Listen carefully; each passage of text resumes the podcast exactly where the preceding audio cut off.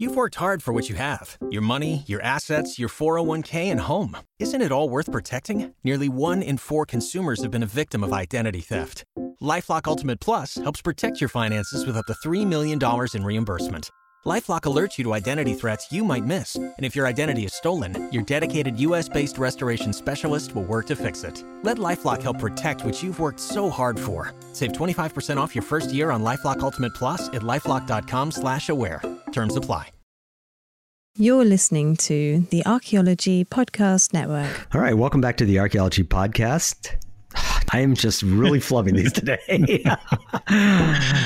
Five, four, three, two, one. Welcome to the ArchaeoTech Podcast. Today is February 26, 2019, and put on your party hat because today we are recording the 100th episode of this podcast. This is Paul Zimmerman, your host for this milestone episode, and along with my co host, our podcast usual host, Chris Webster. Today we're going to be turning the tables a little bit because we don't have a uh, quote unquote tech topic per se, but instead we're just going to do a little navel gazing and look at the history of this podcast and see what kind of lessons we can learn about podcasting and public archaeology in general. So let's get to it. Hey there, Chris. How you doing? Good, Paul. How you doing? Oh, doing pretty good. Uh, happy to have you here today on uh, the ArchaeoTech Podcast for our hundredth episode, our milestone. Um, mm-hmm. pretty exciting to uh, take over the reins for this one. You know, I've been spending the last uh, over the last couple weeks since we were discussing, we realized we are coming up to this hundredth episode. I've been looking back at our back catalog on the Archaeology Podcast Network site, and uh, and looking through each one of the uh, the episodes, uh, listening to little bits here and there where I could, and just trying to catalog what we've done. And so I just wanted to run over a few of the numbers, um, you know, so that we know what we're looking at here. So we have 99 episodes in the bank. The first episode that came out aired on December 1st of 2014. So that's just over four years ago now. Mm-hmm. Uh, and that was hosted by Russell Aline Willems and Doug Rocks Macqueen. I don't know either of them, but uh, they have great names, don't they? They do two hyphenated names. I mean, it couldn't get any better than that. There you go. Yeah, I mean, Doug Rocks Macqueen. That sounds like you know he sounds like a real badass. so Doug, Doug is cool because he um, he started on this podcast. He's a CRM archaeologist from New Mexico, or at least he was. And then at some point he moved over to Scotland. He got married and uh, went to school there. And over the course of podcasting with him for the last like seven years. Oh, I forgot to mention, Doug is also a co-host on the CRM archaeology podcast with me and has been for six years now. Mm-hmm. And he was over there and got married and has finished his PhD and is now doing some other things. And I think come this August of 2019, he's going to be, uh, what do they call it? It's some sort of citizenship that he's going to get for the UK to where he basically said, he's like, they can still kick me out, but it's going to be way more difficult. so yeah, he's, he's hook, line and sinker. And then, uh, and then Russell was just a friend I had worked with for a really long time. And this is the only, well, Russell started with me also on the CRM Archaeology podcast back when, when uh, for a little while when we when we first started it. So, yeah. Well, what I wanted to ask you about, um, you know, this isn't the first of the podcasts on the APN, um, but uh, how, what was the genesis of this? How did how did this mm-hmm. particular podcast come about, and uh, and how did these two end up being the uh, the first co-hosts? Yeah, well, it's funny you say this isn't one of the first podcasts on the APN. It's not in the sense that we were already doing the CRM Archaeology podcast, and mm-hmm. Tristan Boyle, the other founder, brought his podcast, the Anarchaeology podcast, into it. So when we technically came up with the idea of the APN, there were already two podcasts for it. However, December 1st, 2014, the first episode was day one of the Archaeology Podcast Network. So as we were formulating this idea of the archaeology podcast network we were coming up with other shows that we could release right at the same time and i had always wanted to do a technology podcast with archaeology and while i wanted to be selfish and do it myself i thought i'd look around because i just didn't have the time for that so I was like, let me see if other people are willing to do this. And Doug and Russell stood up and said, yeah, let's let's take on another show because they were still doing the CRM archaeology podcast with me as well. So they decided to do the Archaeotech podcast and and kind of get that rolling. And so we released that right on day one when we made the APN go live. I think the other show that released at the same time was the Archaeological Fantasies podcast with uh, mm-hmm. Sarah Head.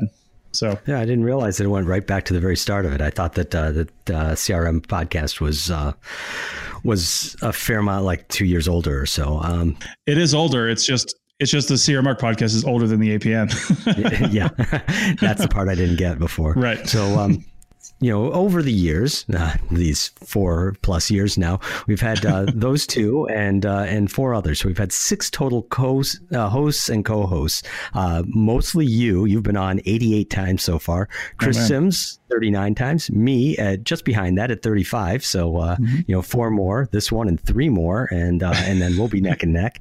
And let's see, Russell at 12, Doug at seven, and Richie, who stood in for me last week and looks mm-hmm. to be mm-hmm. the pitch hitter, is uh, has been the co-host for three episodes. Uh, what's it like working with so many different uh, different co-hosts of the years, and and why have we gone through so many? So yeah, I'll I'll answer those in in turn. So I, I love working with different people on this because everyone has a different perspective, and that's one of the things I love about podcasting too. Is you know I teach podcasting here in Reno. I've got an intro class tonight with four new people, and one of the things I tell people is you know, even if there's 700 podcasts about this one topic that you want to podcast about, you have a different voice and you have a mm-hmm. different perspective. So, you know, we could bring each one of those people on for any one of the topics that we have nowadays, Paul, and they would have a different perspective on whatever we're talking about. So, I love working with different people in that respect. One of the reasons we've kind of had so many different co-hosts is because people's schedules, right? I'm I'm kind of the only one besides Tristan really, but me a little more because Tristan has other stuff that he does, but I'm kind of the only one that is really super invested in the archaeology podcast network. You know, I it's it's kind of something. It was my idea. I, I started it uh, with Tristan, and I, I'm really invested in seeing it go. So when when we have people say they need to back out, like Doug started this podcast, but you can see he was only on seven episodes because he couldn't make the commitment. Mostly him and Russell were having a scheduling time frame problem because Doug was in Scotland and Russell was in Seattle. So. Mm-hmm that was always an issue. But Russell kept it going largely by himself for a while. He had me on as a co host for a lot of times, but um, a lot of times Russell just did it by himself. And, you know, it is what it is. Uh, we had people that came in. Chris Sims, uh, the podcast actually went into hiatus for a number of months because Doug and Russell just couldn't do it, and I didn't have the time to do it either. Then I met Chris when he was working for me at my company DigTech out at China Lake Naval Weapons Center, and after maybe a month out there you know him and i started talking and we said hey let's let's reignite this podcast. And that's kind of where we came up with the format we have now which is with the app of the day segment and two right. segments talking about another topic that didn't exist before that. So yeah. And then chris moved on to other things and richie filled in a couple times and i put out a call for new hosts and and and there you were well, I you know I was looking at the uh, the release dates, and yeah, you pointed out that that uh, that slight hiatus in the summer of uh, 2015. Yeah, uh, between right. Russell being the main host and you being the main host. Mm-hmm. Uh, but aside from that, you know, it's been uh, pretty consistent every other week for these 100 episodes. That that's got to be challenging like you said for scheduling and I know that there've been a few times that I haven't been able to make it on over the last uh, year and a half that I've been uh, that I've been here. Scheduling is a big issue right? But what kind of other challenges do you run into in order to keep that kind of consistent schedule going? My biggest one is topics, honestly. I mean, mm-hmm. I, I mm-hmm. think we've nailed scheduling because as you've seen, Paul, we've come up with, you know, we record on a consistent day and time. It's on my calendar. I know it's coming up most of the time. Sometimes we forget, but we know it's coming up and we get, we build in a little bit of flexibility when we're doing it right. You know, we got off a little bit this last few weeks, but now we're back on track. So you know, this doesn't release for another week and a half from this recording time. And just building in that time allows you to this is another thing I tell people when I teach podcasting. I'm like, listen, if you don't schedule your show, you're just simply not going to stick with it. You have right. to schedule the release and you have to schedule the recording and you have to schedule the editing. And those are things that just need to go in your calendar um, if you're going to get going. But then now that we've we've kind of nailed that because I've got times for all those we know it's coming up. The biggest problem we have is topics. And sometimes it's not like there's not enough topics out there. It just becomes it just becomes one more thing on your plate when you're like, "Oh man, I got to find a topic." And this is why I like having hosts like you, Paul, that that can generally speak on a number of things. Like we can we can often come up with something almost at the last minute. And I would hate to put out an episode that was just sounds like you're phoning it in, but I don't think we've ever done that. Like we'll come up with a topic real quick before that episode uh, records and then speak intelligently about it for 40 minutes and then do a app of the day segment. So that's the kind of co-hosts that I wanted for this show, and I'm glad that we're there now, so we can just you know so we can keep this going. That being said, we always we always want people to send us in more topics that they want us to talk about. Oh yeah, always. that's uh, yeah. that's a big thing. I, I, agree with you. Finding topics is the toughest thing. It's not just uh, you know there's so many topics that you know we we communicate offline a lot. Um, mm-hmm off of the podcast uh, and on Slack, text back and forth, whatever, emails. Uh, and we have yeah. topics in the bank and people that we want to interview, and we're scheduling an interview and uh, trying to come up with topics. And there's so many things that are so cool in archaeology in general, in tech related to archaeology, but to try to get enough of an idea about what we want to say about something to tip it over the edge from being a cool idea to being something that we actually can speak about with some intelligence uh, that to me is the trickiest thing. And i know there have been times here that i feel like once the words start coming out of my mouth um, i am kind of that uh, that student that's bullshitting yeah, yeah, right. Uh, this is the very edge of the limit of what I know about what I'm talking about here. And I'm going to say everything I can, and then we're running out of time. So yeah, so coming up with topics, I, again, I've found, you know, I'll agree with you. That's the uh, the most interesting, the most challenging thing. But it's it's not the the coming up with topics per se. It's coming up with a topic that one can speak on. yeah, that that is the key. So, speaking of topics, hey, I've got some numbers for us. So, we nice. have, you know, I looked at all the different uh, the different titles we gave to the episodes and uh, to try to tease out what the topics were. Sometimes it's a little more clear, and I know that when we discuss things, we often kind of vary, you know, bring in other topics and swim around and touch different things that uh, that might not be evident from the uh, from the overall stated topic of the episode. But um, but from the stated topics of the episodes, our most common topic. Can you guess what it's going to be? Drones. Ha, drink. yep, six times. Six nice. distinct times that it was a top line. This is what we're going to be talking about on this episode. I'm sure That's that awesome. if we counted every time that we discussed drones, it would be pushing a 100. I wasn't even on this screen on our thing. I was writing another note in my app of the day segment when you asked me that. I didn't even see that it says drones up here in our little show notes. so that's how confident I was. Uh, number two of topics has been Codifi. Well, when we restarted this podcast, uh, it was right around that time that I started talking to Codifi.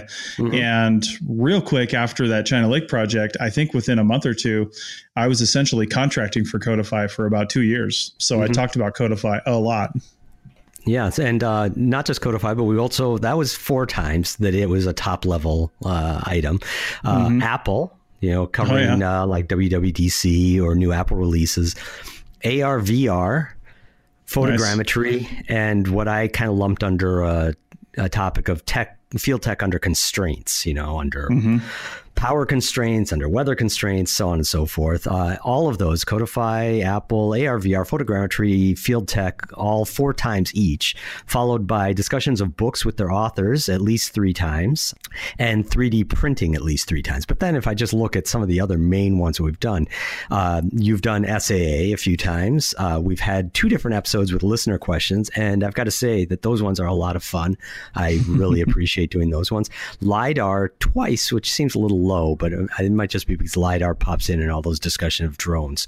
Um, mm-hmm. Field photography, twice. Databases, only twice, which has got to be just uh, a freak of how things are titled versus what we're actually discussing when we start discussing things because databases I think come up pretty much every time.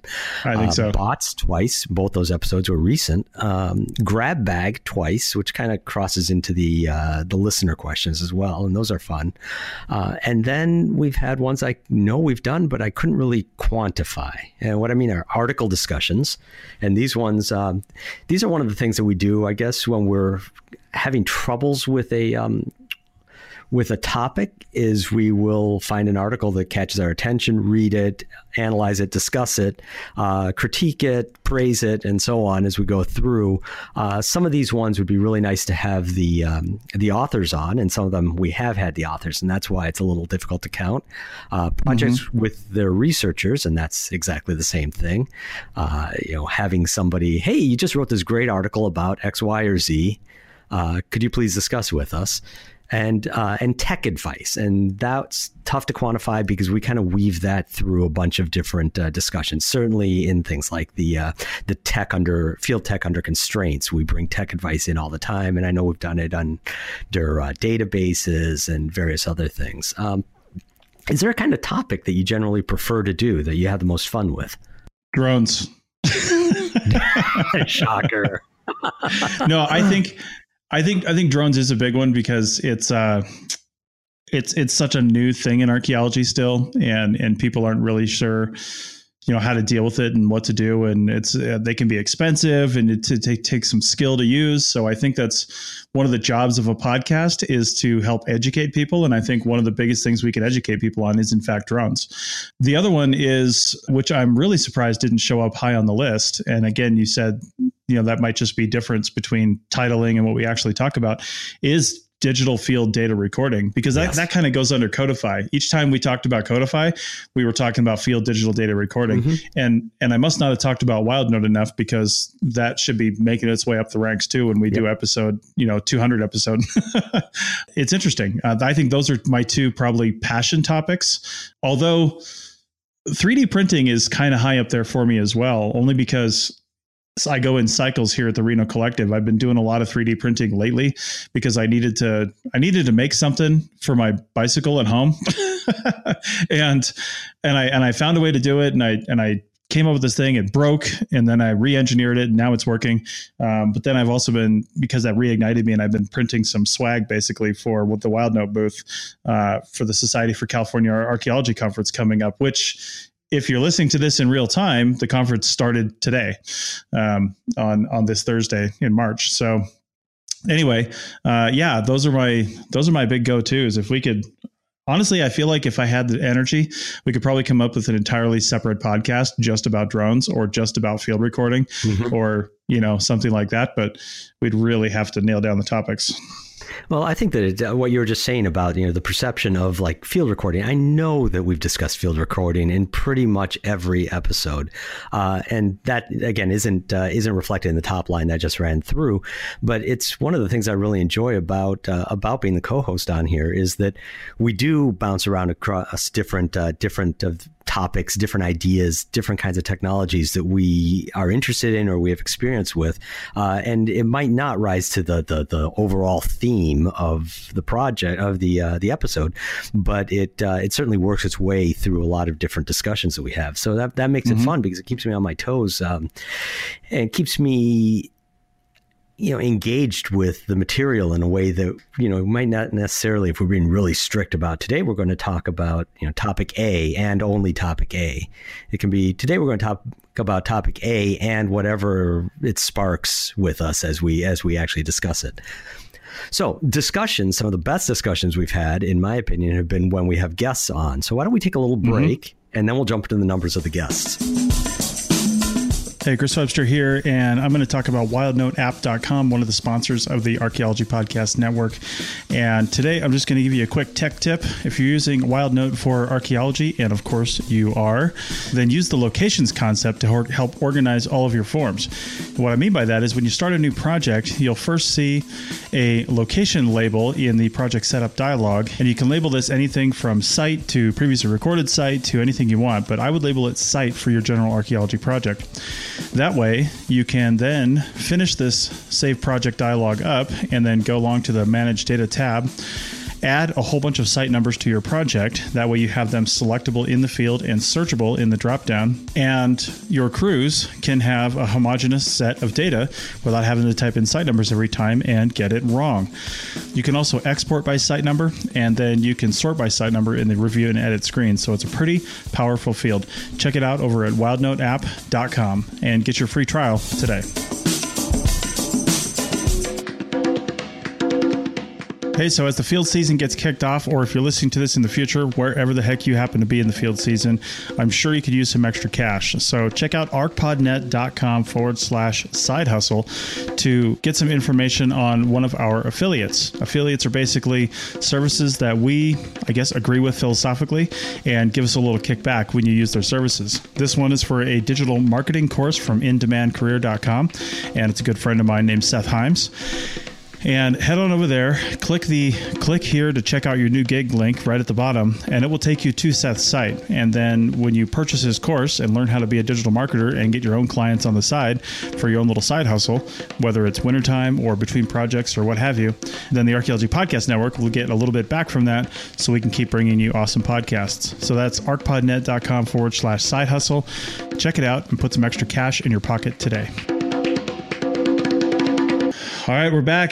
This is Chris Webster heading off this segment again uh, with episode 100. And I just wanted to point out because Paul really got my juices flowing here with looking at these stats on the episodes.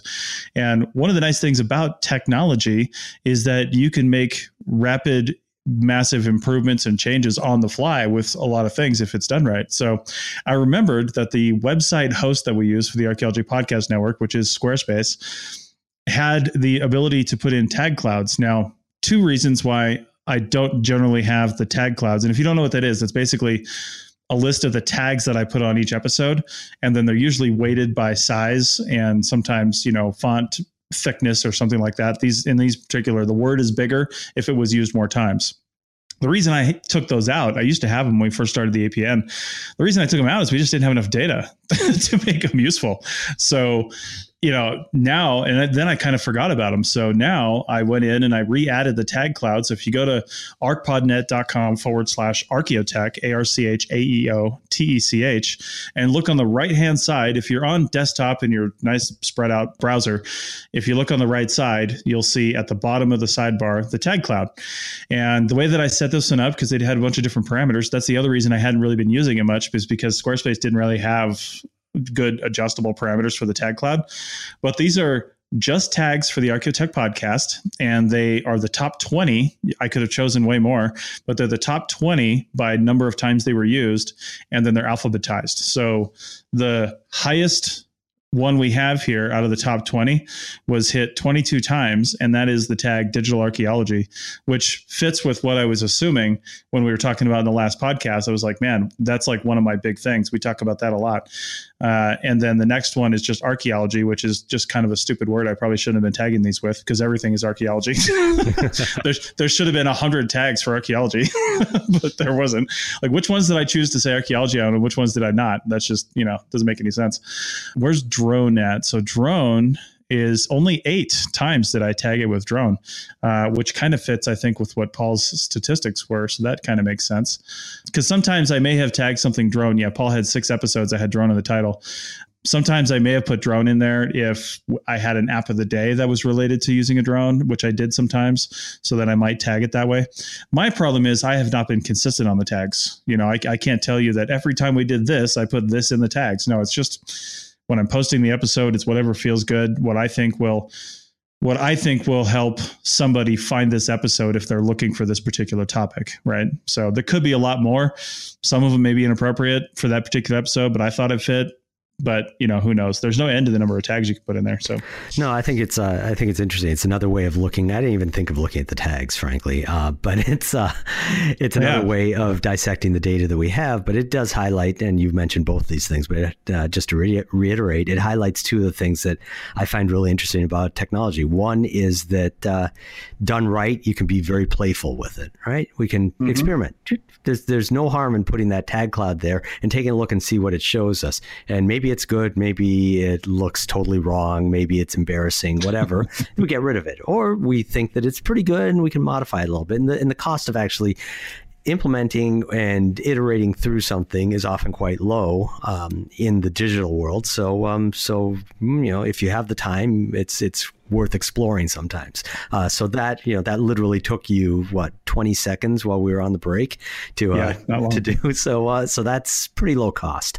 Um, and then uh, you know we spent more time talking about it already. And then the other, which you mentioned, is that with tagging, uh, it's garbage in, garbage out. You know, with a lot of things in uh, in any kind of data collection or um, or analysis, garbage in, garbage out. But uh, you know, it depends on the consistency and the accuracy of what you've recorded, which gets back to all those discussions we've had about uh, digital archaeology, right? The uh, mm-hmm. the consistency and the accuracy of recording the data out in the field on tablets in order to make better use of it later when we're back in the field or doing the report, uh, back in the lab or during the report, excuse me. So anyhow, that this is a, a, little side that I think is uh, is actually kind of fun because this is exactly yeah. why uh, why you and I both have an interest in tech and archaeology is that uh, you know that experimental aspect to it.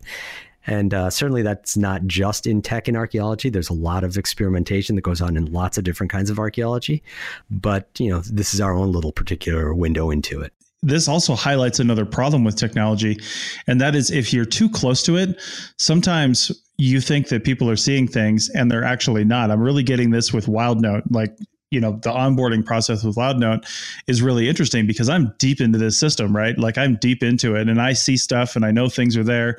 But when somebody first comes to the platform they may not see stuff. And the reason i'm saying that is because you know paul you didn't think about doing tags because quite frankly squarespace does not highlight the tags at the end of the episode in a way that makes you think about them which which makes me think well, do people even know that there are tags there that they could actually click on the tags? You know, do they even know that they're a part of this thing? And maybe by adding this tag cloud, we've just added a lot more research value to the podcast because I really do see the podcast as as a research source. Obviously, not some peer reviewed source, but if somebody's looking for information, I want them to be able to find it here. And maybe the, rather than searching, they can just click on one of these tags because that's that's the beauty of the tag cloud. I can click on one of these and see all 22 episodes associated with digital archaeology just right there in a list, which mm-hmm. is pretty awesome. So, yeah, that that it was just like when you were giving me the stats, I'm like, wow, why didn't you do the tags? And then I'm looking, and well, because the tags are like light gray and small. well, uh, see them. and you know, being too close to it, I uh, I'm somebody that doesn't use tags. Well, I just go. don't tag things. I'm not. It, it's not in my. Uh, it's it's not part of the way I think about uh, about data.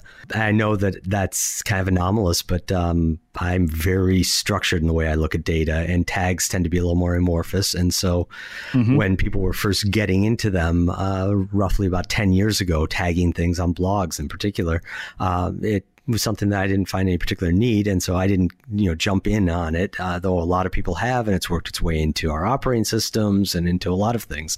Uh, and you know, it's good. Uh, yeah. And that also highlights another thing that I like about tech is that uh, there are a lot of different ways that a lot of people can use things differently to get different kinds of results. You know, there's kind of the um, the stereotype maybe not so much anymore, but certainly used to be that you know if you're doing things on a computer, everybody's going to look at everything in the exact same way, and it's going to take a lot of the human element out of it. And what we're seeing is that actually there are lots of ways to keep humans involved in their tech and in how we use the tech in a lot of very very different ways that uh, that you wouldn't expect necessarily looking at it from the outside. Mm-hmm. And yeah, speaking indeed. of humans, kind nice. of awkward segue, but I'm going to do it. Uh, we've had a lot of humans other than the uh, the hosts and the co-hosts. Um, I looked, and we have 54 distinct guests over the years. Not bad, except with a little asterisk there. Episode 32 with Megan Dennis lists students. I remember that. She never gave us the names. I don't, so I I don't know how many students. I don't know their names, unfortunately. So, um, students, let's, that means that there's at least two. So at least 56 distinct guests have been on the, uh, on the show. Uh, some nice. have had repeat appearances. The, the most is Michael Ashley, who was on with eight, and then drops down to Chris Cameron, who was on three times. And then there's seven others who were on the show twice. And uh, we've also had, you know, not only just one guest on, but up to six, which mm was just back on episode 95. And I've got to say, that was a lot of fun having all the different guests. I mean, it was a bit of a challenge trying to make sure that we had space for each one to, to talk and to give yeah. their own unique perspective on the project that we were discussing. But I, I feel like that was pretty successful. I was a little worried going into that one. Are there guests that you particularly remember having on that were interesting or out of the box or difficult or anything like that? I don't mean difficult in a way that you're going to throw somebody under the bus, but you know, challenging in order to to uh, to to get good data or good yeah. content out of them. Actually, that is the interesting part. Is I can't think of anyone who I would throw under the bus because there hasn't been anyone. You know, most of the people we've had on the show uh, I mean, some people are naturally better interviewees than other people just because maybe they've done it more, but that doesn't mean the quality of the interview was um, was bad. And that partly goes to the hosts as well. You know, we're pretty adept these days at pulling information out of people and getting them to speak. But you know, I can't think of another guest a guest that we've had on that I wouldn't have on again, and to talk about different things. That being said and it's probably just because I just saw this book on my bookshelf. Um, one of the people I think about the most, and it's partly because I probably move so much and I'm, you know, always dealing with things, is uh, Abby Smith Rumsey, and she wrote the book "When We Are No More," and it was about our our digital presence and like what's going to last beyond us, kind of thing. Mm-hmm. And and honestly, one of the most profound things she told me was, and this episode was probably about two years ago. It was episode 48. And I know it was about two years ago because we were in the process of moving from a three bedroom apartment to a one bedroom condo. And I was like, I was struggling with getting rid of some stuff. And we did it on purpose because we wanted to force ourselves to get rid of some stuff, right? So, uh, books, books, books, books for academics, for people in this industry you know, books are are kind of like our babies, and I've been collecting books for a long time, and I was struggling with getting rid of, you know, probably about close to two thousand books, and I was like, I how can I do this? You know, I mean, there's some things I have to keep because they're important for me as a in my business, you know, of archaeology. Like I need these books as references. I don't have them as PDFs, or you know, I don't think they even make an ebook of some of these things. But other books were just ones I picked up and read, and I was struggling with that. And she told me, not even in the show, I think she did it like when we were in between segments or something, because I was telling her I was having this issue, and she's like, "Well, you know, the way I see it, she's like, I have a few books on my shelf that I want to keep just because I want to keep them, but everything else I read it and I give it to a bookstore or I give it to somebody else or something like that. Because she said, after I'm done enjoying that book, if I'm not going to get anything else from it other than sitting it on my shelf, then I'm going to let somebody else enjoy that book. And I was like, well, that's a really great thing to say. So I actually just thought about her the other day too, you know, because we're still dealing with books. I don't buy that many books anymore because I get them as ebooks or, you know, some other way. Mm-hmm. But but when I do get a real book, you know, doing the podcast, I get publishers sending me books, so that collection's starting to build up. And I can't actually take those to a used bookstore because it's not allowed. They're like preprint copies. so it's either I get rid of them or I just keep them. So yeah, that's uh, that's I think some of the at least one thing that really stands out to me. So um, things. uh, one of the things that uh, that has been defining the show for a while now is app of the day, and you were talking about um, you were talking about mm-hmm. books as physical objects. You were also talking about books as uh, e- books and uh, and we have uh, an evolving notion of how we deal with things. I mean, in part, this is what you discussed with Richie on the last episode. Uh, mm-hmm. And one of the big things that has impacted our lives isn't a physical thing per se, but it's uh, the apps, especially the apps on our physical thing, that phone that we're all carrying around. Um, and so you introduced the app of the day segment back in episode 16 in um, in November of 2015. Uh, what was the what was the inspiration for that? Why did you want to do that? Well, I watch a lot of uh, video podcasts on tech and I wouldn't say a lot. I mean, they're they're building up. I need to watch some more, but I tried to stay inside the tech industry and really kind of keep up on all that stuff, even if it doesn't seem like it relates to archaeology. I want to be aware of it. You know, I want to be aware of these things. So if it does something, is something that comes up and something I can use for my job or whatever, or I can recommend to somebody else, then I want to see it. And a lot of these tech podcasts that are video related have uh, they have their own sort of app of the day or app of the week or right. that sort of segment, right? Where they highlight something that they think their listeners will like. And I was like, man, that is just a great idea. So to be honest, I poached it entirely from all these people that were already doing it. And I said, but I want to find an app that is either directly beneficial and can help you with actually doing archaeology or is beneficial to archaeologists because as probably most listeners to this show knows I, am a crm archaeologist and uh, i'm really I'm really invested in the lifestyle of a CRM archaeologist because I think that's the biggest thing that gets people out of this job. People always say it's pay, people always say it's schedules, but in reality, it ends up being the lifestyle. Like you just can't handle living as an archaeologist and having that disruption constantly in your lifestyle from what you knew before you got into doing archaeology and helping people through that. I think helps everybody in the field because it leaves more quality people in this field. And sometimes, you know, a smartphone app could change how you how you look at your free time. It could change how you do your workouts. It could change how you do something else. You know, maybe your problem is you don't know where to go in a new town. So we can highlight an app that shows you where to go to get a drink, have a meal, do a thing. And, and that's related to being an archaeologist or really anybody. But, you know, that's what I wanted to highlight with the app of the day segment. And that episode, if I'm not mistaken, was either the first or real close to the first that Chris Sims and I did of the reboot of the show. I think it was the first. I'm just going right back through my spreadsheet here. I'm going to tell you in a second. Yep.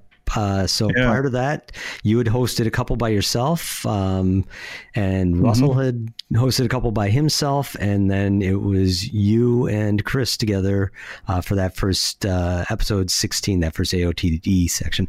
Now, you kind of hinted at it here, and I kind of was also a little glib about it. The app of the day segment, we haven't is not strictly apps too. I mean, you've been talking about lifestyle stuff, and that's uh, when mm-hmm. I first heard when I first started listening to the podcast, and I heard app of the day. I was assuming that it was going to be strictly speaking archaeological apps. I'm like, well, that's going to play out in about two weeks because there yeah. aren't that many. Yeah. what what are what are you thinking with this? But uh, but clearly, you know, it's it's gone beyond just you know apps to help you record in the field, which have been mentioned, but it's also uh, a bunch of other things, including physical objects. A couple weeks ago, you were talking about um, about standing desks, right? That's mm-hmm. definitely not an app on your uh, on your phone it is a lifestyle element and uh, and it pertains and a lot of the things that I talk about have nothing at all to do with archaeology per se you know guitar tuners and crazy stuff like that that um, go to the quality of life or ease of doing certain things and so they just seem kind of interesting in general and I, I kind of like that too because we often counterpose, you know, humanity on the one side and technology on the other side, right? Archaeologists maybe mm-hmm. less so than other people because so much of what we look at in the past is ancient technologies how people managed to do things in the past.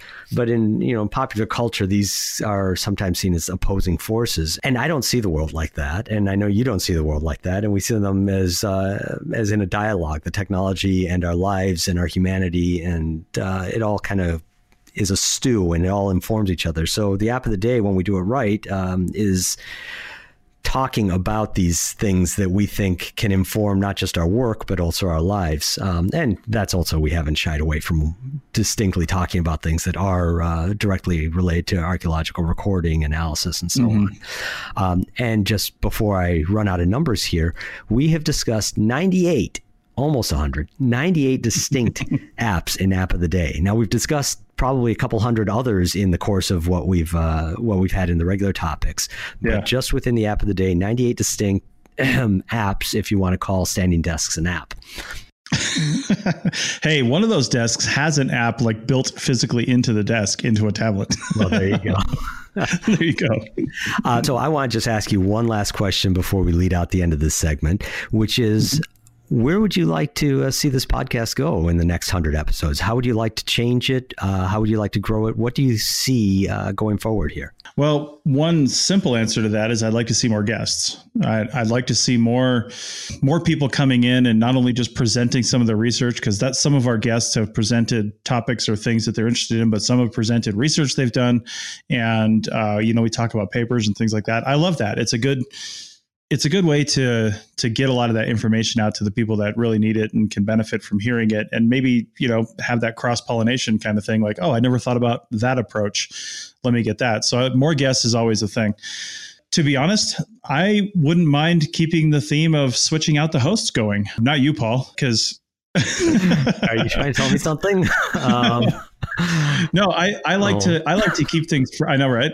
I like to keep things fresh. And if if somebody wanted to come in and and uh, and you know maybe Paul, you took the reins over from a primary sort of host standpoint as far as just running the call and stuff, and then have in a different co-host I mean, I wouldn't be opposed to that. I mean, I love doing this show. Don't get me wrong, but I also really like keeping it fresh and mm-hmm. keeping uh, keeping that sort of thing going. And then finally, looking at new segments possibly. And new segments is always tricky because of the work involved in setting up new segments. But I would love to have some sort of of the day segment. Maybe we got rid of the app of the day segment and we moved it to like a tech tip of the week or something, or some sort of you know highlight some piece of equipment. We'd have to have something that we can keep going for a number of episodes and then do that. But thinking of new segments like that where we highlight something in particular i think is uh, is something i would like to do. Again that's more complicated than it sounds like because oh my god there's always there's always just like coming up with new ideas, you know. So I'd I'd want to probably come up with a list of about 50 things before we even decided to do it. Right. yeah. Well, I've got to agree with you 100% about having the uh, having the interviews, having the uh, the guests on because that's yeah. been my favorite part, and it really it goes toward the the same point of uh, of switch up co-hosts is that it keeps it fresh. I mean, there's mm-hmm. we have our own stock of knowledge, our own biases, our own opinions, and our own experience uh, that we can share but at a certain point, we're going to be repeating ourselves too much. So it's really nice to have other people that can stir it up, that can give their own perspectives that are different, sometimes radically different than our own, and uh, and so it makes it exciting because it is uh, potentially a fairly diverse field, uh, and as more and more things fall under this uh, this purview of tech in the world, uh, I think that it becomes more and more relevant to archaeology in general. So it's a lot of fun to bring people in and to hear what they have to say. Yeah, indeed, I agree. So let's wrap this up. Thank you for uh, discussing with me today the uh, first hundred episodes of uh, the ArchaeoTech podcast. And uh, we'll take a little break and then we'll come back and we will discuss our apps of the day. Spin your passion into a business with Shopify and break sales records with the world's best converting checkout. Let's hear that one more time the world's best converting checkout. Shopify's legendary checkout makes it easier for customers to shop on your website, across social media, and everywhere in between. Now that's music to your ears. Any way you spin it, you can be a smash hit with Shopify. Start your dollar a month trial today at shopify.com/records. Hi, welcome back to the ArchaeoTech podcast. Uh, this is the app of the day segment. Uh, this is Paul, and I am going to talk about uh, a particular app called Qlone. That's Q L O N E. It's available on both iOS and Android, and it's uh, it's freemium software. I found this because I was at a uh, at a symposium a couple weeks back, and uh, and the speakers were talking about some inexpensive photogrammetry software that they were using, a photogrammetry app that they were using on their iPhones for a project they were involved in, and they were raving about it. So I looked at that one, um, and I didn't download it at the time. I, uh, I am probably will, and then we'll review it uh, in a soon upcoming episode. But um, but you know, like you go into the app store and you see all the other apps. Oh, if you're looking at this, you might like this other thing that does virtually the same thing. And there were mm-hmm. a lot of photogrammetry apps there. Uh, so I clicked on a few, downloaded them, or wasn't able to download them because my phone is an, uh, an iPhone 8 and it doesn't have the uh, the AR camera. Um, and so they wouldn't run. They would just work like regular cameras or would refuse to install. But one of them that did was this one Qlone. uh, and so I've been playing with it. It's um it's interesting. Uh, what you do is it works on a special mat. So once you get it, you have to print out a um, uh, a mat that looks kind of like a checkerboard. It's a checkered grid uh, that the program itself keys in on, and then you set your object on top of that mat and you spin it around in order to uh, to scan it from all angles. Uh, the program itself is really nicely laid out. Uh, printing that app couldn't have been any easier. I uh, I clicked on it and it allows you to order a copy of a mat or um, or else send it you know via email. I just uh, airdrop down to my phone and then print it onto uh, my computer and print it out from there. Nice. Uh, a minute later, I've got this mat. I set some objects and I went around my office and grabbed a bunch of different things. I set them on the mat and spin them around. You set the object in the middle. You pull the the phone back far enough, and it sees all four corners of that grid and then superimposes a hemisphere over the uh, over the object, and then you spin either around the object or you spin the mat so that the object is right in the middle. And uh, and as it takes pictures on the different facets around that hemisphere, it makes them go clear so that you can see what's been photographed yet and what still needs to be gotten. Uh, the first thing I did was my coffee mug, and it was an absolute failure. it looked terrible and it did the weirdest thing in that the top of it wasn't uh, a hole, you know, the, the mug itself. It wasn't even flat. It was a spike that went way up, you know, so you poke yourself in the eye if you're going to try to drink out of the coffee. Uh, actually, that wouldn't even work because if you tried to pour coffee into it, it would have just run all over onto the, onto the, uh, the countertop. So I thought, well, that's, uh, that's not very good. That's not a good start. So I grabbed something a little simpler uh, my coffee mug is also uh, gloss black, so it was really highly reflecting the uh, the mat that it was on. I thought that might have been a problem. I grabbed a salt shaker and I scanned it and had slightly better results with it, but still had a point out the top. So I thought, well, I'm definitely doing something wrong here. Um, and then I did the salt shaker a, th- a, second time, so my third scan, and I noticed that it had a uh, a little switch on the side when it was done saying flatten top. Mm. Oh, so I did that, and my third attempt actually came out okay. Uh, so then I started. Now I figured I'd gotten this working, I should stay on some other things. And I got a pop up. Um, so I said that this app is freemium, and what it does is it allows you to do a scan. It does. Uh, it creates the uh, the object. It you can then project it project it via AR onto uh, a desktop, for example, and spin it around and look at it from different angles. And it's really cool. It works really well. You can export your model, and oops, I'm just trying to click through so I can tell you exactly which kinds of exports we can do. You can send it directly to Sketchfab. You can output it in a couple different formats. You can output it as a video. You can output it as an image, uh, but you can unlock a whole bunch of other different export formats if uh, if you want to by paying. And I think that the uh, cost is twenty nine ninety nine hmm. um, to get those extra features. But it also popped up a, uh, a warning saying that um, that they have volume purchasing plans for educational institutions. Oh. Do, am I interested? No, actually, I wasn't, but I'm interested that they did that because for, you know, we use at the school here, we use a number of different apps and we use them through volume purchases, but it's always something that we have to go hunting for. And this is the first app I've ever experienced that actually popped up, said, Hey, uh, we've got an education version that you can do a vol- volume purchasing on. Are you interested? So th- that shows a certain amount of uh, forethought on the, the parts of the developers that uh, that I wasn't necessarily expecting. It was kind of refreshing to see. Uh, anyhow, I went about and grabbed some other things, and uh, you know, I grabbed this little 3D city puzzle piece uh, that was on a shelf, and I scanned that, and it came out looking kind of lumpy, but a little better. I grabbed a toy model car uh, and it had that same problem where everything was spiky off the top. So I told it to flatten the top, and instead of just flattening the uh, the roof of it, it flattened everything down to the level of the hood. Well, that wasn't uh, acceptable either. Um, and I started to think, well, where this program is falling down is with uh, actually scanning. things in 3D, which is a little bit of a shame when that's what it's supposed to do. Uh, I did have a nice hunk of kind of beanbag size and shaped hunk of brain coral that I put on the mat and scanned that, and that came out really good. So it seems to me that um, that with really angular, regular shapes, it has some trouble, but with uh, with very kind of organic or lumpy shapes, it does a much better job.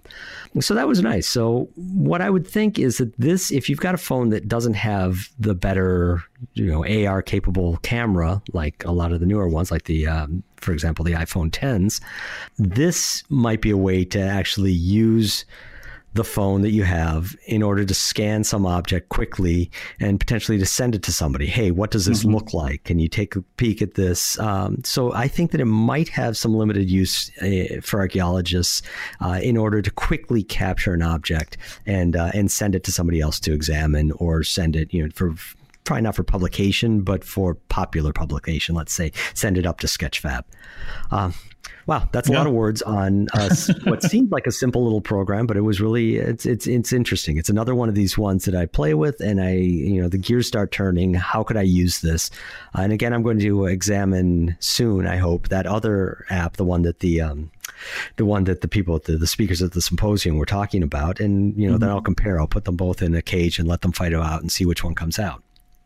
Yeah, no, this is great. It it would uh, some of their examples down on the website here show like the entire surface of something. Like there's a tennis shoe, and you can see the bottom of it. So um, I noticed in their uh, in the write up here on the side there that you know putting it in different poses and then it will put all that together um, is how you get that because obviously you can't take pictures of the bottom of it without flipping the sneaker over.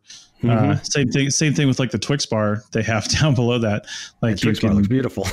I know, right? So yeah, it looks like it's just really good. Um, really good at doing that. So I, I could definitely see some applicability. I would want to play with it to see how well it works offline. You know, can I take this out in the middle of the desert and scan a bunch of stuff and then come back and then hit bam and have it go do its magic? Or do I need to be online to use the app entirely? Mm-hmm. Uh, you know, stuff like that is what I would want to know because that that would really change the applicability for uh, for archaeology. Yeah, I didn't think to test that.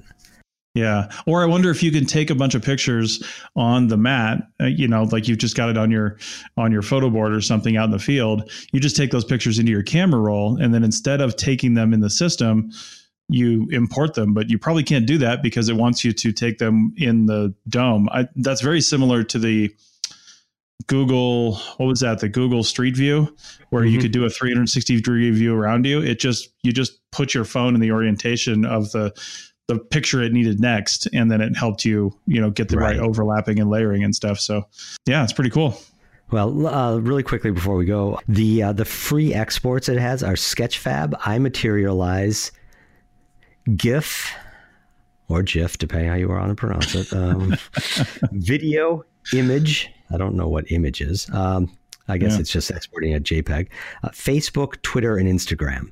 And then the paid exports are CG Trader, Shapeways, OBJ, STL, USDZ, GLB, X3D, and PLY 3D formats, which, um, yeah, you know, I would think then that you could make this as a rough capture, export in one of those other formats, and then refine the, the model there. You know, refine the textures, refine how it's done, uh, mm-hmm. and get rid of the uh, the mistakes that you know I found when I did that toy car or when I did my coffee mug.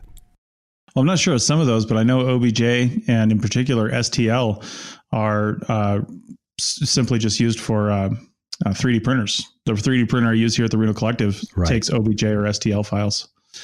So yeah, Nice. And I know I know too that once you bring it into the 3D printing software, you can't really do any modifications to it. So you'd want to open that STL file in something like you could marry this up with another app of the day we've had, which is Tinkercad. Mm. So you could scan your thing here, export it as something. Well, see, you'd need the paid version because I'm pretty yep. sure the only thing you can bring into Tinkercad is an OG, OBJ or an STL file. so yeah, so you need to do that. It would be a if you're going to use it a lot, it'd be something that would be fun to use. Yeah. All right. Well, I'll move on to mine. And as Paul mentioned in the you know the numbers in the last segment sometimes we didn't have apps that apparently had anything to do with archaeology and again with mine today um, that's going to be the case now this goes back to what I was talking about with quality of life. So my app is called Seven, and I realize I've had it sitting for some reason in the list of potential apps to talk about for a long time, and, and have never really talked about it. And it's a again, it's a somewhat of a freemium app, so it's it you can use it for free, but it does have some in-app purchases. Um, but what Seven is is a really quick workout app. And before you groan and, and turn off the podcast, it's seven minutes. And I don't know if you remember the movie Something About Mary when she picks up like the psycho killer guy and he's like, you know, six minute abs. He's like, You've heard of seven minute abs? Well, I've got six minute abs. And he's like, What if they come up with five minute abs? And the guy just couldn't handle it. But uh, that being said, what I like about this is really two things. First off, it's iOS and Google uh, or Android. And it's it, they call themselves scientific seven minute workouts. So if you you choose a workout based on now you can craft your own thing if you just want to say screw their science, but uh, you choose a workout based on what your objective is. So if you're trying to build your core, if you're trying to lose weight, if you're trying to strengthen your legs or your arms or something like that, it gives you a series of I think it's 30 second or so workouts. Um, how does that work? I think it's a little longer than 30 seconds because there's time in between, and there's usually 12 steps, and sometimes it's uh, six things and then you run through them those six things one more time. So almost like circuit training. But the really cool thing is is they show you a nice little animated graphic of exactly how to do the thing that you're supposed to be doing and in what in what speed you're supposed to be doing it. And you just set your phone up and there's a little timer that goes around in a really great little circle along with a physical timer that you can see and and the person doing the thing and you just follow along. And, and the reason i think this is great for archaeologists is is especially shovel bums is you know we often just get home and we're like oh my god like i'm going on this field project in a few weeks and i'm for the first time in a really long time i'm going to be doing 10 hour day surveys in southern california and arizona. So it's it's going to wreck me right? So i'm going to get home from work after a 10 hour day. Part of that probably sitting in the car at the end of the day which that's always been a problem. Like you just do this huge workout basically. You burned a ton of calories. You walked all these distance. Nobody stretches. And then we sit in the car for an hour. So you get back to the hotel or wherever you're staying and you're just like man i just got to do something quick. And this might just be the might just be the thing to loosen you up get you going. You know it's a quick seven minutes and you just it, it, shows you exactly what to do. You don't have to think about it and you could just get it done. So now like i said you have the uh sort of the freemium model. So if you want to do some of their their other things and just increase the different kinds of workouts you can do, you can give them a little bit of money. It's not very much, and uh, and you can do that.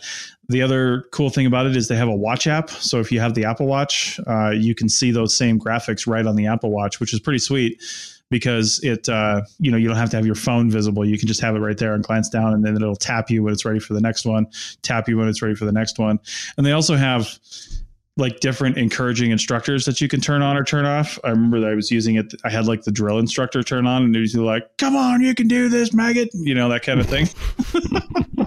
but then they've got like the they got like the stoner guy, and then they've got the just the female gym instructor, the male gym instructor, you know, the or personal trainer or something like that. You can turn all that stuff off too if you don't want to hear any of it. So, yeah, great little app to just keep you from keep you from tightening up and get a get a little bit of exercise in and and uh, without wasting any brain power on what the hell am I going to do for exercise right now.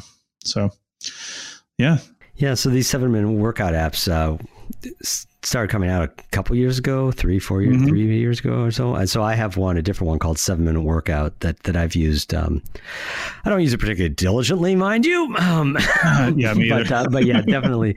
Um, is my wife uses the same one, and she's she's much better about working out than I am. Uh, mm-hmm. But definitely, it's it's one of those things that. Um, whichever one you use, it's one of those things that really lowers the barrier of entry to doing something that you feel like you should be doing, you know, to eating your spinach.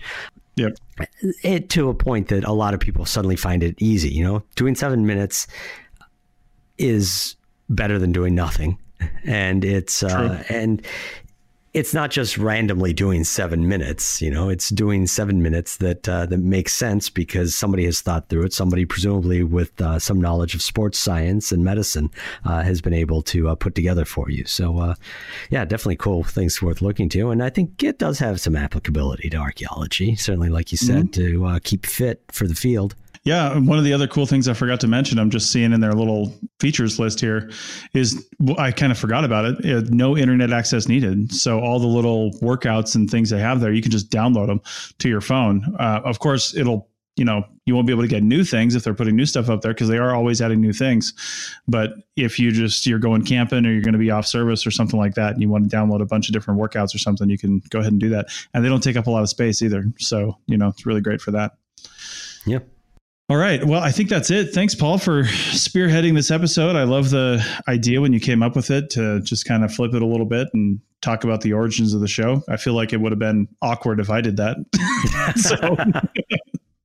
it's just it's great. Uh, so thank you very much for doing that. I guess we'll we'll come back with the next episode. Uh, we have a guest on the next episode, uh, Sebastian Heath, right? Yep. Yeah, fantastic. What's he going to talk about? He's going to be talking about digital humanities. He's uh, he's a professor here at uh, NYU's Institute for the Study of the Ancient World, and uh, he is their go-to DH guy. And so you know we'll get the chance to pick his brain about what he's doing, what he's excited about, and he's a very interesting guy. He just he you know when I said about playfulness uh, with uh, tech, he definitely embodies that. He gets his toes into all sorts of different kinds of tech to experiment to see what he can do and what he can have his uh, his students do. So hopefully he'll bring some good ideas to the table.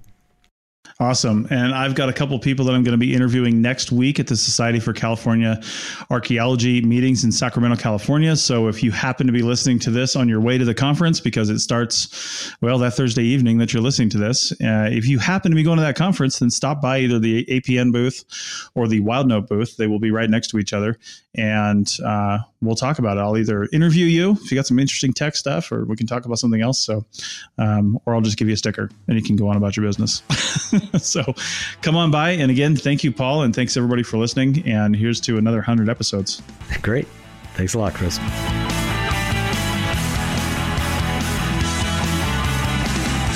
Thanks for listening to the ArchaeoTech podcast. Links to items mentioned on the show are in the show notes at www.arcpodnet.com slash archaeotech. Contact us at chris at archaeologypodcastnetwork.com and paul at lugal.com. Support the show by becoming a member at arcpodnet.com slash members. The music is a song called Off Road and is license free from Apple. Thanks for listening. This show is produced and recorded by the Archaeology Podcast Network, Chris Webster and Tristan Boyle, in Reno, Nevada, at the Reno Collective. This has been a presentation of the Archaeology Podcast Network. Visit us on the web for show notes and other podcasts at www.arcpodnet.com. Contact us at chris at archaeologypodcastnetwork.com. Thanks again for listening to this episode and for supporting the Archaeology Podcast Network. If you want these shows to keep going, consider becoming a member for just $7.99 US dollars a month. That's cheaper than a venti quad eggnog latte. Go to arcpodnet.com slash members for more info. Waiting on a tax return? Hopefully it ends up in your hands. Fraudulent tax returns due to identity theft increased by 30% in 2023. If you're in a bind this tax season, LifeLock can help. Our U.S.-based restoration specialists are experts dedicated to helping solve your identity theft issues. And all LifeLock plans are backed by the Million Dollar Protection Package. So we'll reimburse you up to the limits of your plan if you lose money due to identity theft. Help protect your information this tax season with LifeLock. Save up to 25% your first year at LifeLock.com slash aware.